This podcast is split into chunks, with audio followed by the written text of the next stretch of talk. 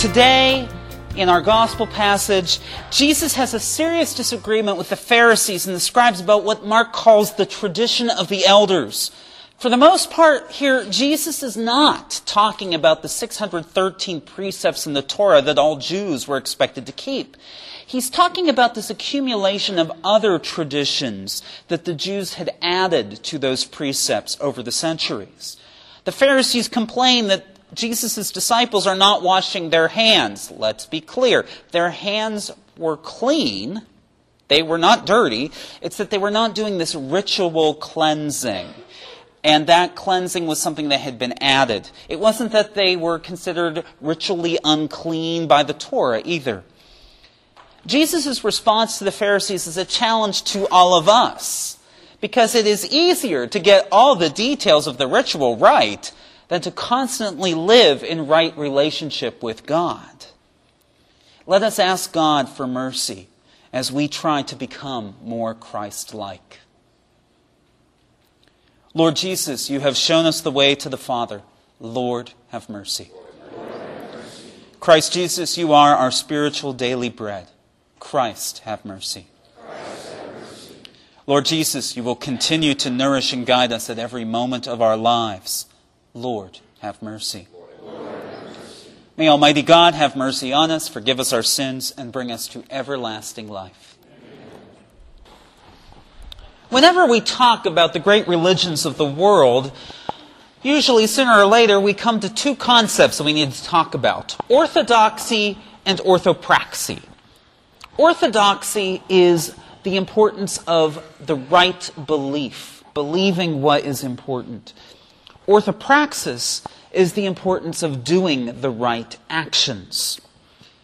It is often said that Christianity emphasizes orthodoxy, while Judaism and Islam emphasize orthopraxis. And at first glance, that seems to make sense. Because to be a Christian, you must believe that Jesus is the Christ. Orthodoxy, right belief. When most of us think of Judaism, we think of keeping kosher, laws around circumcision, and the traditions of the high holy days. And if we Western Christians know anything at all about the spirituality of Islam, we think of praying five times a day, fasting in the month of Ramadan, making the Hajj to Mecca once in the lifetime. But the more I think about this idea, Christianity is more about orthodoxy and Judaism and Islam, or about orthopraxy, I think that's a very Christo, Christian centric way of looking at things. Because as a practicing Catholic, I know in here what I believe and how central it is. But somebody outside of the church would probably look and define what Catholics do by our orthopraxis going to Mass, going to confession, receiving the Eucharist, fasting, and abstinence. And if you talk with a practicing Jew or a practicing Muslim, they are most likely to define their faith by what they believe, not by what they do. Now, I'm not as familiar with Eastern religions. I think you understand Wikipedia only can get you so far. I told them that you would laugh at that joke. They did not laugh this morning, but I knew you would get that joke. But when it comes to the three great monotheistic religions of Judaism, Christianity, and Islam, both orthopraxis and orthodoxy are essential to the faith. James brings that out in his letter today, and we'll hear it even more clearly in two weeks. Faith without works is dead. Jesus condemns the Pharisees for being hypocrites, for emphasizing the right action, but not holding to the right belief. But he is not saying that right belief is more important than right action. Both are absolutely necessary. Jesus, at the same time, in this same passage, is simultaneously condemning another sin of the Pharisees, insisting that human made traditions, things that have accumulated, are essential parts of the faith. The Pharisees were claiming that these traditions were part of the necessary orthopraxis. Well, that's easy to say, but when it comes to us, it can be difficult to separate out the essentials of orthopraxis from local variations. I remember the first time I went to Mass as an undergraduate at the University of Rochester. It was so different from what I had experienced in my suburban parish in Pittsburgh. There were no pews and no kneelers, and unlike here, it was set up monastically so that half of the chairs faced the other half, and the altar was on one end of the room, and the pulpit was on the other end. I didn't know a single piece of the music, and that got really scary when I volunteered to be in the music ministry the next week, and the pianist didn't show up, and I had to learn 11 pieces in 45 minutes. God provides a lot of grace, and Mary Beth would never do that to us. I couldn't get over how casually dressed everybody was, and even though it was 1992, I had never seen women serve at Mass before. Foreign students, when they come to the United States, are shocked to see some things that we do at Mass. We have a, a, lot of uh, exchange students from Brazil who join us for Mass, and they're always shocked to see that we stand in line when we go to communion. In most parts of the world, you do not form lines, you just come up willy nilly to receive communion. I'm told that if we went to Mass in Africa, we would be expected to dance at certain points in the Mass. And I'm told that if we went to church in Asia, many parts, we would be knocked down on the floor by the overwhelmingness of the incense. We realize for many of you who are new here that there might be a lot of differences on how we do things from how it was done at your home parish. We would like to believe that those differences are not the essentials of orthopraxis of Roman Catholicism. But if you have questions or concerns, by all means, ask us. Ask me, ask Father Don. We would be glad to talk about it with you.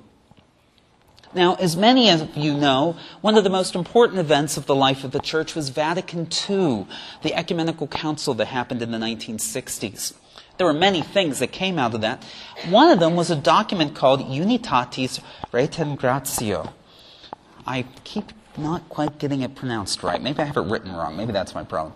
But that document was the decree that launched the Catholic Church into the middle of the ecumenical movement, the movement for working towards Christian unity. It actually, that document was written in part by Tom Stransky, a Paulist father of uh, my community who is still alive and kicking. The divisions among Christ's believers, the divisions among all Christians, are absolutely scandalous. We all have an obligation to work towards Christian unity. Just as all of us in the Catholic Church have a responsibility to work towards greater unity within the Catholic Church itself. But once again, what is necessary for unity and what are the mere differences, the local differences of tradition? It can be challenging to distinguish. Here is what Unitatis Redemptio says about this, and I quote All in the church must preserve unity in essentials, but let all, according to the gifts they have received, enjoy a proper freedom in their various forms of spiritual life and discipline, in their different liturgical rites, and even in their theological elaborations of revealed truth. In all things, let charity prevail. Now, it's a great quote, but it's really hard to memorize. I mean, we have a couple professional actors here in the front row, but the rest of us would struggle with that. But the great thing is, for the last 50 years, the great ecumenists of the world have come up with a really succinct phrase to remember all this. In essentials, unity. In non essentials, liberty. In all things, charity. In essentials, unity. In non essentials, liberty. In all things, charity. Because when it comes right down to it, the key to the life of faith is not right belief or right practice. It's about right relationship with God. Our relationship with God will show in the way we treat our brothers and sisters. It will show in the way we treat not only our family members, but also the widows and orphans. Not only our neighbors, but also the strangers and aliens. It matters in how we treat people, no matter what religion they attest to. How we treat each other reflects if we are in right relationship with God.